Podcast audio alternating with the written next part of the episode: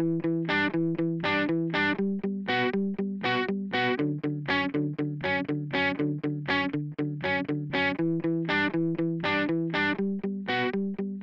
and welcome to Unfiltered, our newest program in our weekly Fixing Healthcare podcast series. Joining us is Dr. Jonathan Fisher, a cardiologist and esteemed leader in helping healthcare professionals to prevent and address burnout. For 35 minutes, he and Robbie will engage in unscripted and hard hitting conversation. As nationally recognized physicians and healthcare policy experts, they'll apply the lessons they extract to medical practice. Robbie, why don't you kick it off? Good morning, Jonathan. How are you today? I'm doing great, feeling the love of Valentine's Day, Robbie. How are you? Good. Well, as you say, we're recording on February the 14th, Valentine's Day. And as such, I think love would, would be a great topic on which to start. We know it's a powerful emotion that has accounted for at least one third of all songs composed and much of the literature written across the past uh, numerous centuries. It can impact and augment our health, and losing it can send us into deep depression. What are your initial thoughts about love and human health? Mm. If I'm being honest, my initial thought about love is that it's it can be a little sappy. Uh, for those of us who grew up in more intellectual, uh, kind of nerdy, cerebral households, it wasn't something that we talked about. It was kind of behind the scenes. It was understood based on behaviors of my parents. We knew that there was love in the house. But for me, the love that I experienced didn't match the love that I saw on all of those uh, songs that you talked about, heard in those songs, or saw in all the uh, romantic depictions of love on TV. So I was left, at least as a younger kid, with a bit of confusion and actually a little disappointment that I wasn't experiencing all this uh, grandeur of love. Uh, fortunately, I've become a student of love in the last decade or two, realizing that in my life arc, I needed to fill in some gaps. So I'm excited to dive in, and I have some new experiences. And now I think about love as a skill. Just like becoming a cardiologist was a skill and it took me 10,000 hours, if I can be good at love, it's going to take work and practice and study. And I, I look at other people who experience deep love in their lives and I think about the things that I want to take into my own life. And I've, I've developed a few practices to help with that. Wow, I can't wait to hear all of that. And I'm actually a little bit surprised. You know, I've looked into some of the research on love, and at least in the early attraction, it appears to have a very profound biochemical component driven predominantly by dopamine uh, and actually has been thought to be somewhat analogous to even addiction from nicotine or even cocaine. It's a drive that is not really as much based upon intellect or based upon emotion, but on motivation.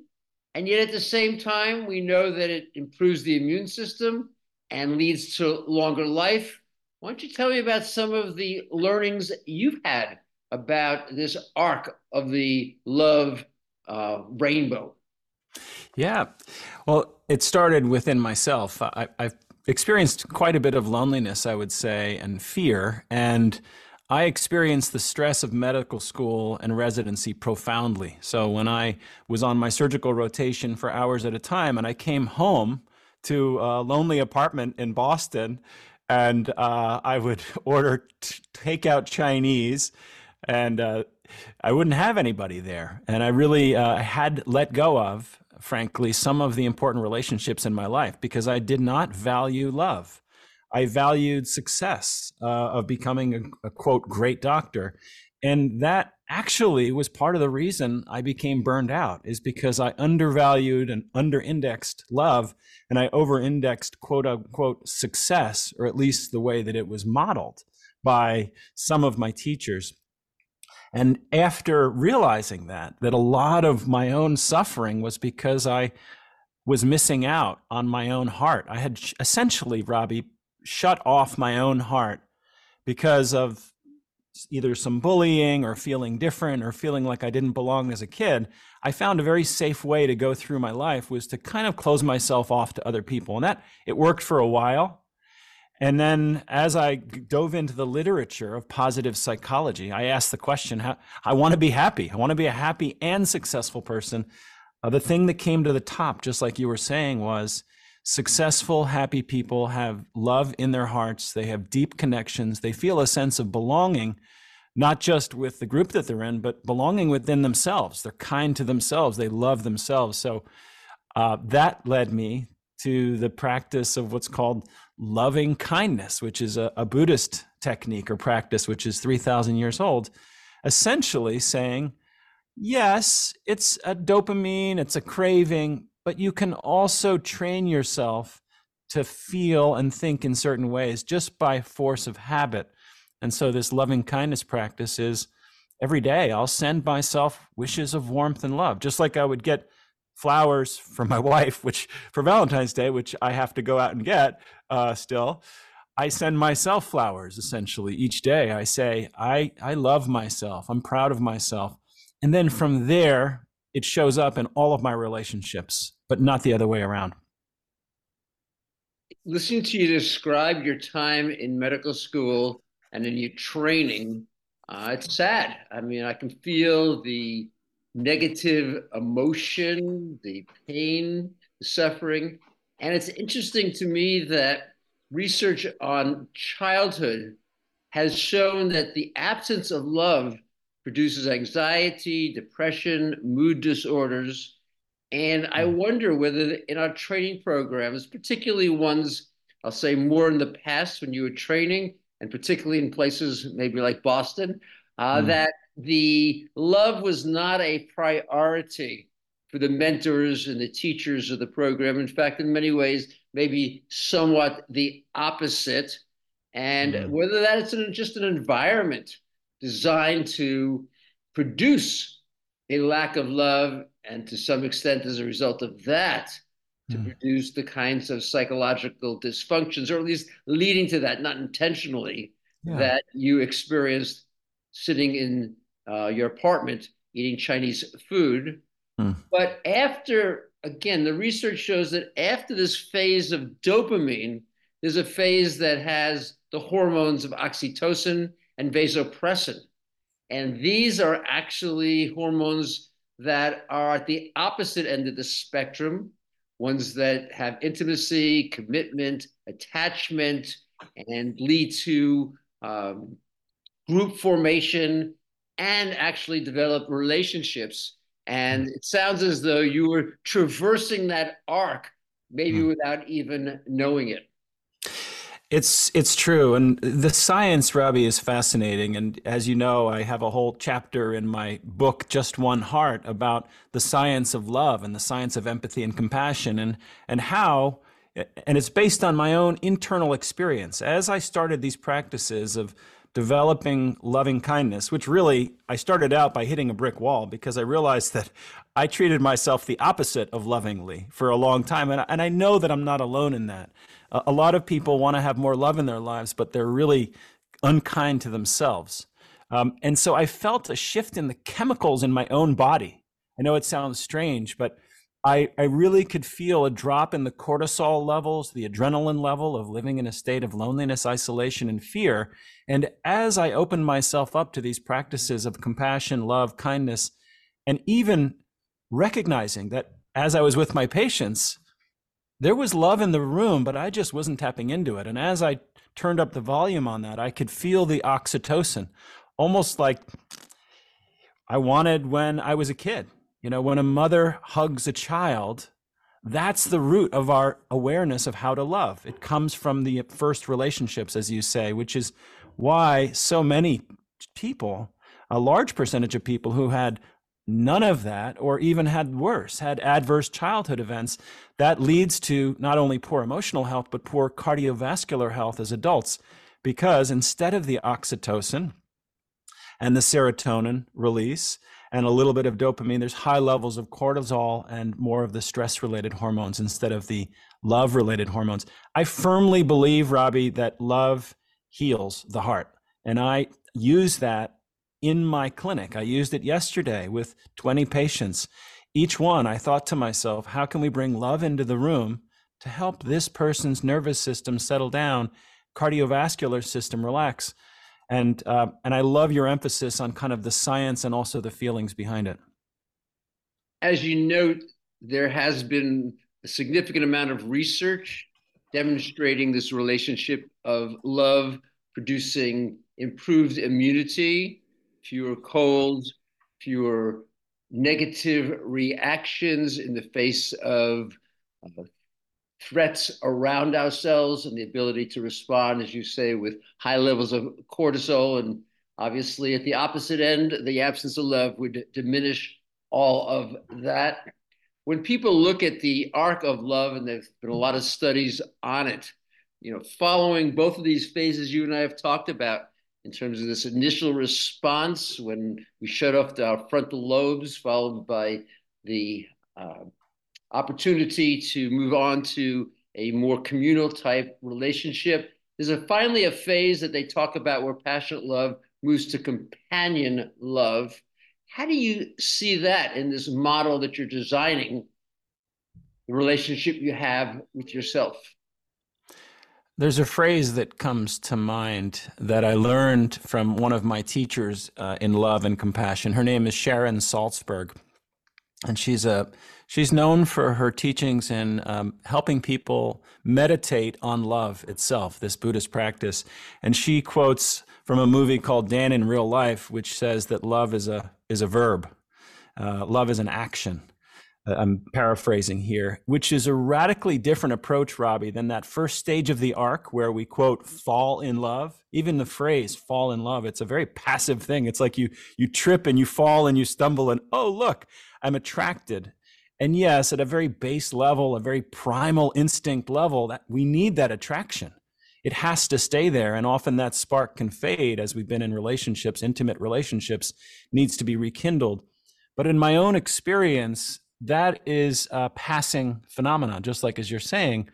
And what we can really work on, what we can pull the lever on, is the longer term sustainable sense of intimacy with another person, a significant other, which is a predictor of mortality uh, and longevity. If you want to live long, perhaps the most important decision you can make is who do you love and who do you let love you? Uh, let love you, yeah. And uh, the choice we make.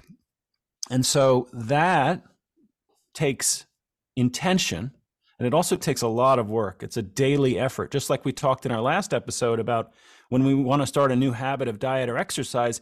You can't just one and done it and say, well, I'm going to eat healthy this year and don't think about it.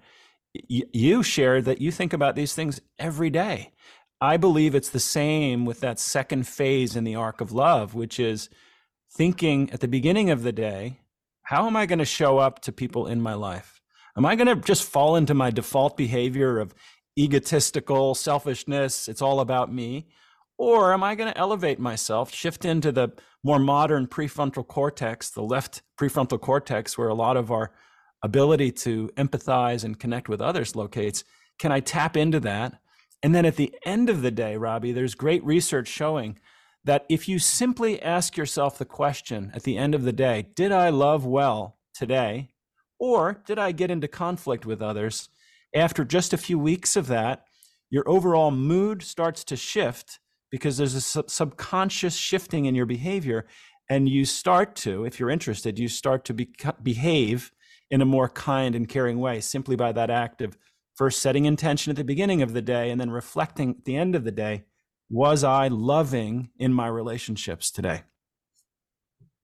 Although sexual activity augments all of these hormonal releases and in a positive way can promote a greater commitment and longer term relationship. There's been a lot of research showing that the same arc happens with family, with friends, and even with pets. And I think goes along with everything that you're saying. We need an expanded definition of love in our life to include kinds of relationships that are very personal to the ones that are very familiar to the ones that are very communal and as an owner of a dog i'll say that extends even to the pets that love us very closely and we can have a uh, very strong bond often equal to that of with people not mm. to replace it, but to simply add another dimension to our lives. Mm. I'm thinking about that now because my I, I, closed my dog Cosmo out of the room because he likes to bark and he's just sort of barking from the other side of the door and uh, and I, I definitely I definitely experienced the love from both of my dogs and you know, there's plenty of research showing that animals uh, and connecting with animals can help settle our nervous system. I, I, did think of something, Robbie, as you were speaking when you talk about this idea, this arc uh, or this spectrum of love I like to think about if I'm helping a patient, for example, who I has high blood pressure, and, and I often will see patients who have either high blood pressure or poor eating habits, which are related to isolation, loneliness, and stress, or they're addicted to smoking, as really rooted in an absence of connection and an absence of love. And I ask myself, where is this person on the what I call the ladder of love? Are they at the lowest rung, which is in the opposite direction? Are they actually filled with anger, cynicism, resentment, hostility? Are they constantly judging other people in the world in their opposite political party? Uh, or is someone at the moving on in the spectrum, is this someone who's less judgmental, uh, more open to new experiences? So I wanted to bring that out, Robbie, because someone listening might think, oh, you're making it sound so easy. You can just switch on the the switch of love and you feel it and it's kind of like magic and i want to offer the fact that it's it's just not that easy uh, for those of us who maybe weren't steeped in you know, this this uh, sense of opening your heart and feeling warm-hearted and lovey-dovey uh, it can take a bit of work and there are some rungs on that ladder as we climb up from maybe more judgmental more harsh cynical view of the world and others just sort of working with that before we get into the full other end of the spectrum. Very well said, Jonathan. You know, speaking about positive experiences, I just had the opportunity to travel to the Philippines on a mission trip and help children born with cleft lip and cleft palate live a more positive life.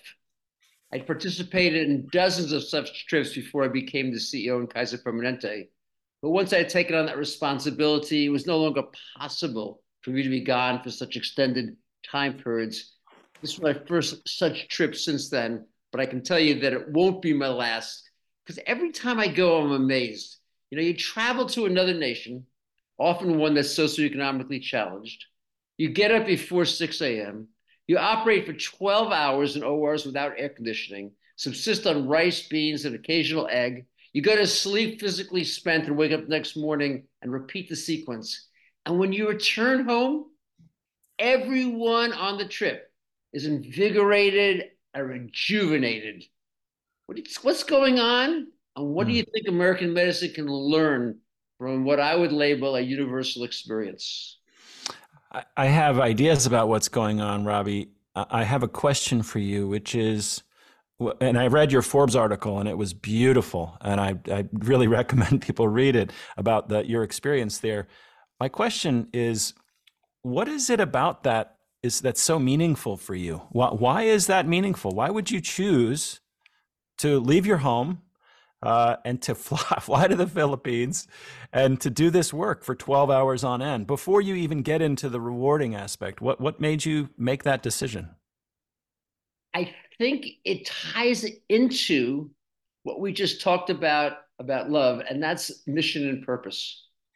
And that mission and purpose are connected with a fundamentally human to human experience. And it's that hmm. relationship that I believe creates this same healthier environment within us Mm. I mentioned that article, you know, a mother who walks for two days across the mountains from her village that is far distant. I mean, there aren't any roads or anything. She has her baby on her back. She has no guarantee that the doctors who have flown in are going to be able to be willing even to do something. And she comes with hope. And hmm. you watch this bond of this mother and this child and you feel so insignificant in mm. the day-to-day work that you do and suddenly you have higher purpose mm. and this emotion i think that is what fulfills people. It's why we go to medicine in the first place. It's why mm. we choose it for our career and apply to medical school. And it is just so different than what happens in the offices of doctors mm. across the United States today, where I think often it's a business. And so mm. it's this chasm between this very personal, emotional relationship, the one that led our specialty, our profession mm. for millennia, when we had little to offer patients, and today has, I fear, been lost in the corporatization of American medicine.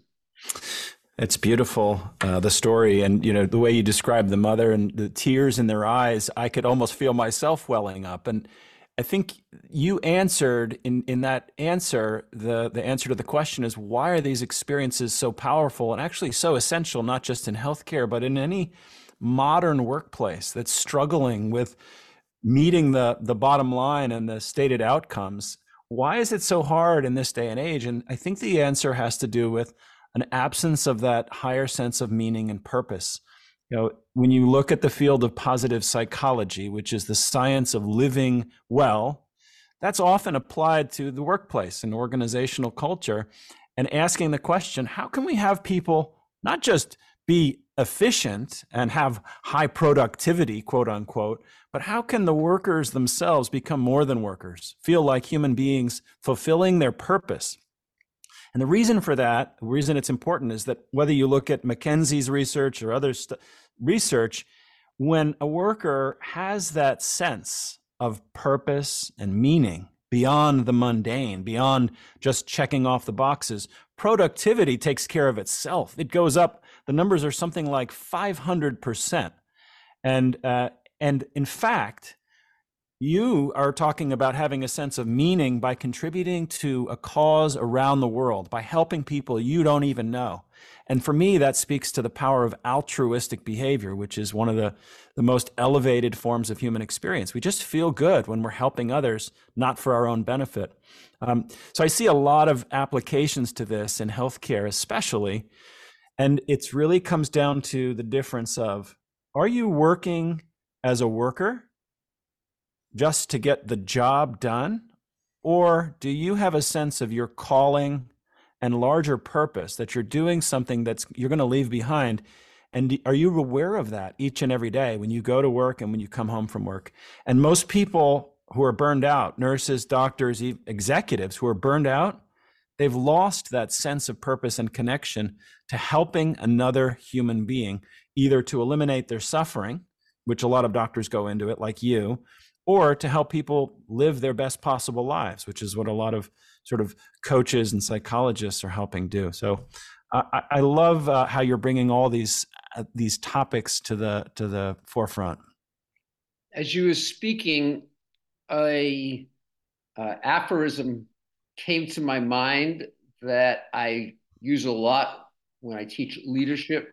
No one cares how much you know until they know how much you care. Mm. And as you were talking, what was sort of the movie playing through my mind was how universal that is. And it's not that you don't care, but they have to know that you care. That's mm. the active verb that uh, permeates mm. recommendation and what you're describing are all of the problems that make it so hard for a patient to know that the doctor cares, for a mm. patient to know that the nurse cares, because all of the distractions, whether it's the regulatory, whether it's going to be the documentation, the electronic medical record, the billing, the claims, the prior authorization, we go down the whole list of ways that that human bond and I think it very much ties into love in a very different kind of way than in our personal relationships. But in many ways, medicine today makes it impossible for us to show our love, mm. even though we have it inside of us. And that mm. lack of connection, my best guess is I've not seen research on it, actually has hormonal consequences both for us and for the patient. Yeah. I'm thinking, Robbie, you what you highlighted there is how much of a radical act it is to be a leader who leads with love.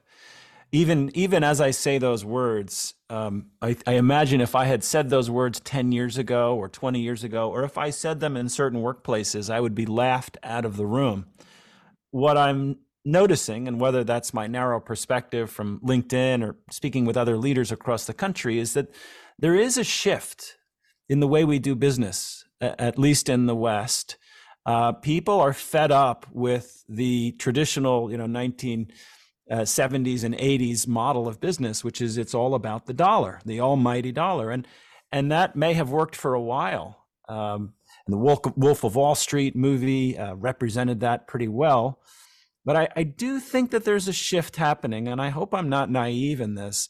And I think it's a shift towards bringing more love into the workplace and realizing that not only is that not going to make outcomes not it's not going to make things worse by bringing more feelings more of our humanity and connection to the work but it actually will improve and i think for a, a, business whether it's healthcare or otherwise to be successful the leaders have to tap into their own power of love because if their workers don't feel loved and cared for in a sense that there's actually someone who cares for them, that's when workers leave.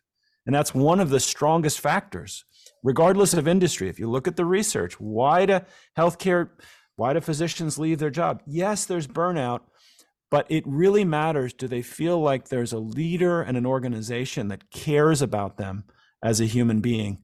Uh, because that, that can make all the difference. That's another aphorism that, you know, no one quits a job. They quit a work relationship because they're not experiencing what you're talking about. But I think you might be a bit optimistic. And mm. that's hard for me to say because I think of myself as an optimist mm. that change is happening. And I don't think it's uh, a lack of desire, a lack even of knowledge about everything you're saying being true. I think it comes down to the fee for service method of reimbursement and payment that drive people to get on this treadmill and run ever, ever, ever faster. And in many ways, to be bringing in the short term corporate uh, view of finances. If I think about one of the things that I'm most proud of when I was CEO, it's that despite the inevitable ups and downs of healthcare, I refuse to ever terminate people's jobs simply because of the economics we faced. I felt that the consequences of that on a family were going to be so great that it was a pain that unless somehow it had a positive impact on the life of patients, and I couldn't see what that would be, I could not bring myself to do it. I would say to people, we've got to be more flexible. We've got to be willing to work in different ways. Maybe all of us together need to slide back a small amount, but the idea of telling someone that now they don't have a job and the idea of them going home and having to tell that to their families to me was just going to be so painful. I feel privileged that I had the ability to do that. I think if the business had been teetering on disappearing, like some small businesses, maybe there would be no choice. That would be that existential type of circumstance. But I think all too often we make decisions as leaders that are based not upon the needs of humans and people, but about the, I'll say, corporatization. I think about it that way. I don't think people are intentionally wanting to be negative when it comes to interpersonal relationships. I just think they get blinders on as a result of day to day being in a role that is measured by, as you call it earlier, success particularly in this format, financial. Mm. Robbie, do you think there's something that happens to a leader as they move up the corporate ladder uh, towards the CEO position eventually that maybe forces them or makes it harder for them to think about the human elements and um, to be a little bit more isolated and uh, to have more of an eye out for simply dollars and cents and to lose track of that? Or or is it possible for a young leader to decide at the very beginning of their career that no matter what else happens they won't lose their humanity when they make it to the top and start making decisions that impact how an organization behaves and what their standards of, of behavior are? I love recording unfiltered because you always provide new insights and I'll take us back to the start of today's conversation, your experience as a medical student. What was it that made you lose that humanity? No one ever told you to do it. It's mm. just the culture that you found yourself in. Mm. It's the norms and the expectations, the words that we use, what people value and don't value. And over time, that erodes like water eroding sand and you find yourself suddenly having, I'll say, a lack of the type of compassion that you started with at the front end. Hmm. And I think that's true in medical training. And I think that's true in the administrative pathway upwards. I don't think that it's necessary, but I think it's very hard to avoid. And I would hope that it's actually easier in medicine than it is in other industries, particularly ones that are for profit. Although, as we both know, medicine is evolving, particularly with private equity, particularly around with more physicians working inside hospitals and inside insurance companies. I think we're evolving in that direction, and it's very it's going to be very hard to resist the riptides. Mm. As you're describing that, Robbie, I, it occurs to me that there are three cases to be made uh, in healthcare or, or other industries for bringing love and compassion into the workplace. And as I was thinking of those three, I was reminded of the work of uh, Stephen Trzeciak and Anthony, Anthony Mazzarelli, who wrote uh, the book Compassionomics, which was really an important book. And it's at the root of a lot of what we're talking about, which is, you know, some people make the case for bringing uh, care and compassion from leaders um, on the basis of simply ethical behavior, moral behavior. It's just the right thing to do. And a more cynical approach says, well, that's, that doesn't cut it. Um, leaders are, are not moral or ethical necessarily, and sometimes they, they may lose their way. The second case that you've made at the start is that it, it actually is good for the physical health uh, the physical and emotional health of the the employee, the worker, to feel cared for, to feel loved, as opposed to as I went through a culture where I didn't feel like anybody really cared about me. It was whether I was presenting properly or I could present without my notes or whatever it was. It wasn't, hey, um, you want to go out for you know a bite to eat after work today. So the, this the first case is is simply the moral and ethical case to be a leader who who is knowledgeable about bringing care, compassion, and love into the workplace. The second is well, if that's not enough, realize that it impacts the cardiovascular health of your employees. You know, you can kill people by stressing them out and burning them out in the workplace year over year. People don't live as long. And then the third has to do with business outcomes, which is where compassionomics comes in. If you don't want the other two reasons to bring more love on this Valentine's Day into your leadership style, how about just the fact that you're going to have a more successful business and organization? And the numbers prove that. You're going to have a financially more successful business because when people feel loved and cared for, they tend to give more of themselves and give more to others. I really like that framework.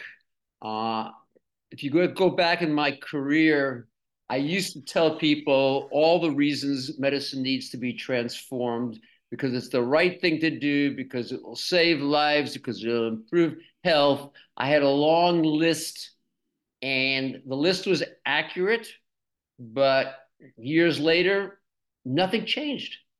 I mm. was surprised. You would think that as a health profession, that approaches and tools and things like disease prevention and avoidance of complications from chronic disease. This would be motivating as the reason why we came into the profession, the opportunity to prolong life, uh, increase health. We go down the whole list. but I've actually shifted uh, to um, the third framework. Uh, maybe it's because I teach in the business school, but I believe in the end, what drives change is the economics. But it's also why I'm optimistic, because for the reasons you say, doing the right thing happens to be economically positive, and that will make the change happen, although it could be difficult. And the good part is it's going to have a lot of positive benefit. You know, if we look at medical practice today, Jonathan, my view is that major improvements are necessary. We do actually a relatively poor job at preventing the kinds of chronic disease that we could, at being able to avoid the heart attacks and strokes and cancers that derive from it. We have areas of misdiagnosis. We have areas of patient safety lapses. We can hmm. go down hundreds of thousands of millions of people who suffer as a consequence, not of bad intention, but simply of circumstances that exist. And I'm absolutely convinced that if we can move and transform medicine, we can change all of those things, not because it's the right thing to do, which it is, and we should, but hmm. because mm. it will have the positive economic benefit. Going back to what I said earlier about laying people off, it's so interesting that when I looked around at the end of whatever cycle was happening, after people were laid off and they got some type of payment, six months, 12 months, 18 months later, there was a deficiency of people. And now they had to go through the hiring process and the training process. And we had the people there who had worked together, who had collaborated, cooperated, who knew their jobs exceedingly well. Hmm. And we were therefore way ahead of everyone else. And the slight bumps up and down by smoothing them out now facilitate the kinds of relationships that you're describing. And I agree you know, the workplace is the second space after our homes, hmm. and the same kinds of values sitting there, the same kind of human to human relationships, I believe is what allows people to do better work.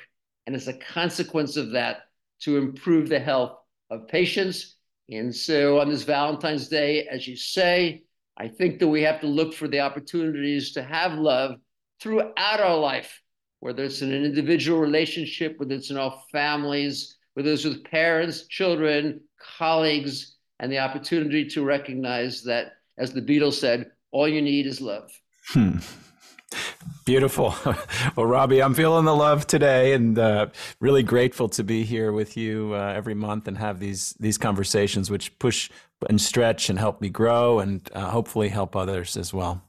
So at the beginning of the episode, you talked about the positive impacts love and good relationships can have on a person health wise. Uh, let's kind of flip that around. I'm curious, uh, could you guys both dive into a little bit the negative impacts of hate and harboring resentment and negative feelings and, and, and kind of that toxicity? Yeah, I'm happy to jump in, Jeremy. So coming back to the chemicals that are released just on a really simple level. There's lots of changes that happen. So if you go out today and you go to the store and the clerk at the store is nasty to you and mean to you and harsh with you your blood pressure may go up. Your heart rate may beat faster. You may start to sweat a little bit because you have adrenaline coursing through your veins. You have cortisol going through your veins.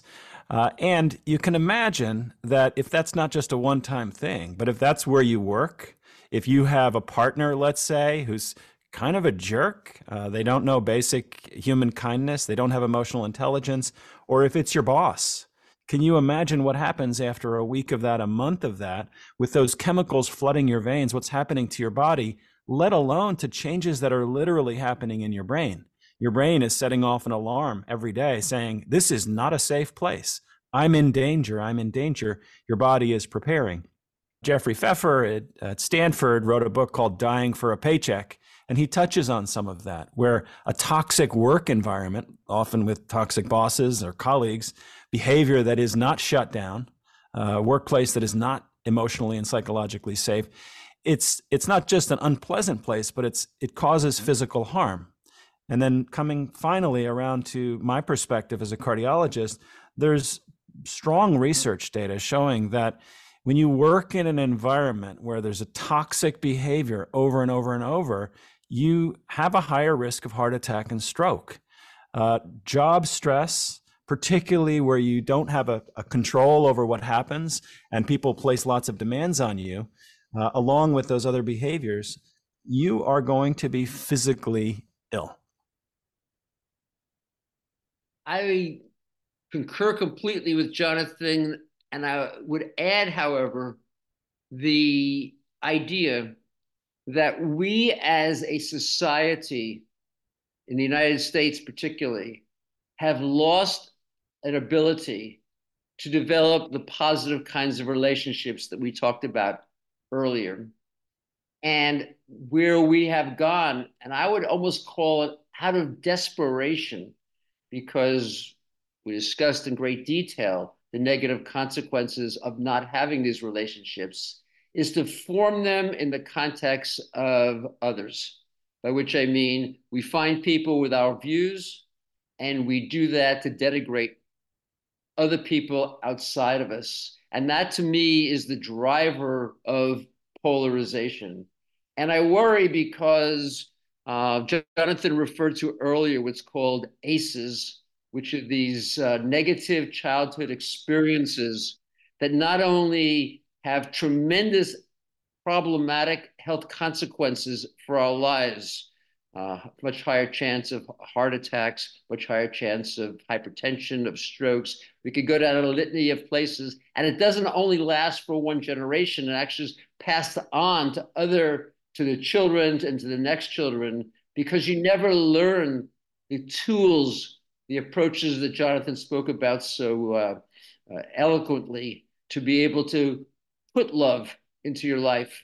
And so I think what we're seeing within this, and I think you're alluding to Jeremy, and you've spoken about it, and its negativity, and listeners, of course, will recognize it as well, is that we've been able to figure out, I'll call it out of desperation, how to find love from those who are like us, but to do so only at the expense of those who are somewhat different.